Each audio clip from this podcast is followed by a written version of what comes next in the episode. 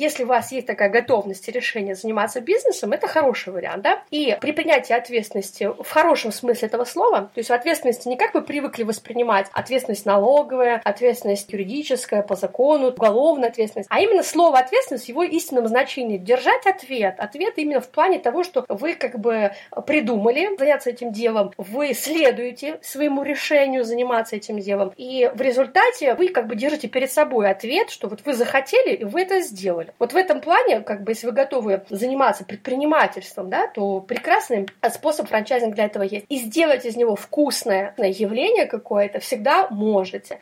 Посыл мой следующий к вам понять, вот самый основной момент, понять, что способов извлечения максимального количества прибыли из бизнеса есть всегда много. Неважно, это франчайзинговый бизнес или обычный традиционный бизнес, который вы открываете для себя. Способов масса. Самое основное – это ваше желание заниматься им так же, как вы занимаетесь своим ребенком. У него такие же стадии, такое же зарождение, такое же становление с колен на ноги, потом он начинает ходить, потом он бежит. Это то же самое. То есть если у нас есть это желание заняться, прекрасно. Бояться здесь абсолютно нечего.